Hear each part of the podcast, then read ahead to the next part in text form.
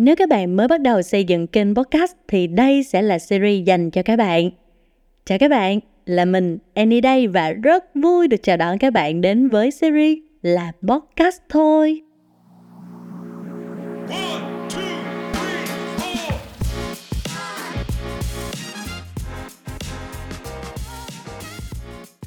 Trong tập trước, Annie đã chia sẻ đến các bạn những cái thiết bị thu âm cần thiết và cơ bản khi mà chúng ta bắt đầu xây dựng kênh podcast. À, bạn nào mà chưa nghe tập đó thì mọi người có thể uh, quay lại kênh làm podcast thôi và lắng nghe lại tập uh, đó nha. Còn trong tập này, Annie sẽ uh, nói về một cái bước vô cùng quan trọng khi chúng ta bắt đầu xây dựng một kênh podcast, đó là lựa chọn chủ đề. Annie vừa thực hiện một cái buổi workshop hướng dẫn xây dựng kênh podcast cho người mới bắt đầu và mình cũng có đưa một cái form để mọi người điền vào là đâu là cái điều mọi người quan tâm nhất và cảm thấy uh, gọi là khó nhất khi mà mới bắt đầu xây dựng kênh podcast. Thì đa phần các bạn sẽ lựa chọn là uh, cái bước khó nhất đó là chọn chủ đề. Uh, tuy nhiên thì khi mà mình uh, làm những cái khóa học cá nhân dành cho các bạn uh, mới làm podcast á, thì mình sẽ đặt câu hỏi cho các bạn không phải là các bạn muốn chọn chủ đề gì mà là mình thường hỏi là các bạn xây dựng kênh podcast với mục đích là gì? Bởi vì uh, mình phải hiểu được cái mục đích mà bạn muốn làm podcast thì mình mới có thể giúp cho bạn xác định được cái chủ đề mà bạn muốn là gì hoặc là bạn có thể chọn cái chủ đề nào để giúp cho các bạn đạt được cái mục tiêu uh, mà các bạn đang mong muốn. Uh, mình nói ví dụ như có rất là nhiều bạn muốn sử dụng podcast như là một cái cuốn nhật ký âm thanh uh, chia sẻ những cái câu chuyện trong cuộc sống nè Ờ, bên cạnh đó thì cũng có rất là nhiều những bạn học viên, những cái bạn ờ, những khách hàng của mình nữa thì sử dụng podcast như một cái công cụ giúp cho các bạn xây dựng thương hiệu cá nhân, giúp các bạn lan tỏa cái tầm ảnh hưởng trong một cái lĩnh vực chuyên môn nào đó mà các bạn đang theo đuổi. Nên là khi xác định cái nội dung, cái chủ đề cho cái series podcast của mình, các bạn hãy đặt câu hỏi cho chính bản thân mình là đâu là cái mục tiêu mà các bạn muốn thực hiện khi bắt đầu xây dựng kênh podcast.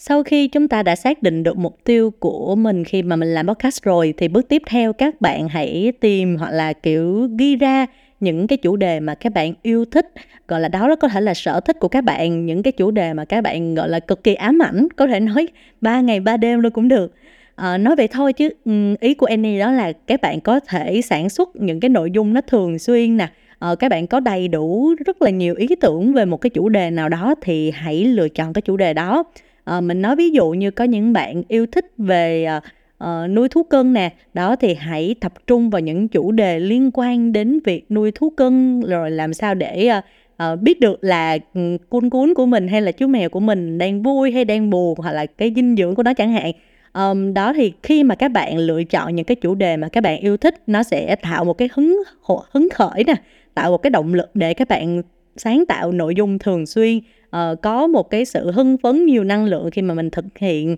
sáng tạo nội dung cho cái kênh podcast của mình.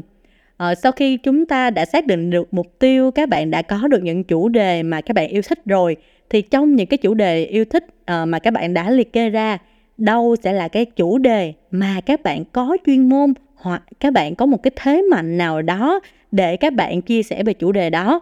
Mình nói ví dụ như mình có một học viên anh là làm trong lĩnh vực marketing và anh phân vân không biết mình nên làm về uh, chủ đề marketing hay là chủ đề về uh, cách chữa bệnh cổ vai gáy nghĩa là những chủ đề về sức khỏe. Thì mình uh, anh có hai lựa sự lựa chọn đó thì mình có tư vấn với anh đó là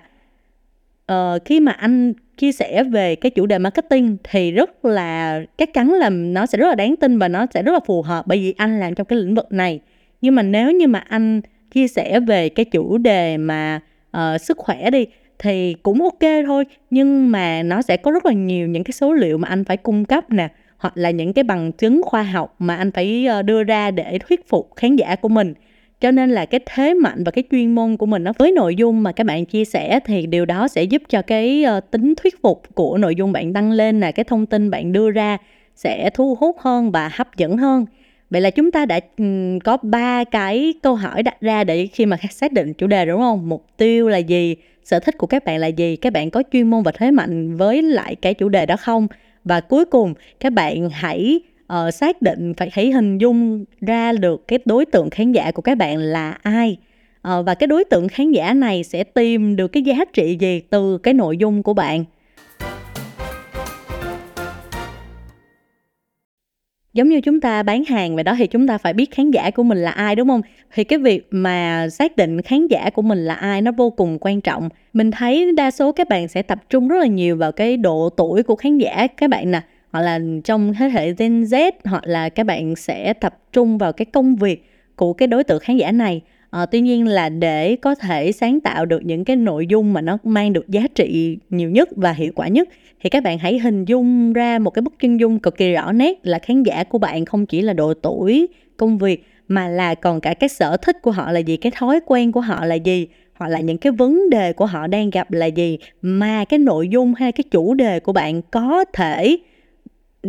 giúp cho khán giả của bạn vượt qua được cái cái vấn đề đó hay còn gọi là cái phương pháp nào đó mà các bạn mong muốn chia sẻ? Mình nói ví dụ như mình có một cái series podcast tên là mập bẹ show thì cái series đó chia sẻ về những kỹ năng sinh tồn trong môi trường làm việc. Thì mình biết khán giả của mình ở đây là những bạn trẻ nè mới đi làm. Ờ, có thể là chắc chắn là Gen Z rồi mới đi làm và uh, các bạn kiểu không có nhiều những cái kỹ năng mà về giao tiếp những cái kỹ năng sinh gọi là mình thường dùng cái từ kỹ năng sinh tồn mọi người. Trong môi trường làm việc thì mình sẽ nghĩ ra được những cái chủ đề mà ờ, nó nói về những cái kỹ năng mềm để các bạn uh, mang lại được một cái giá trị cho những cái đối tượng khán giả người nghe của mình. Và cái đối tượng đó là những bạn trẻ đúng không? Các bạn uh, học được những cái kỹ năng đó qua từng cái chủ đề mà mình uh, chia sẻ đó thì à, mình nói như vậy để mọi người biết là cái việc uh, xác định được đối tượng khán giả của mình là ai là vô cùng quan trọng. Đó sẽ là tổng cộng là bốn bước để giúp cho các bạn xác định được cái chủ đề cho series podcast của mình.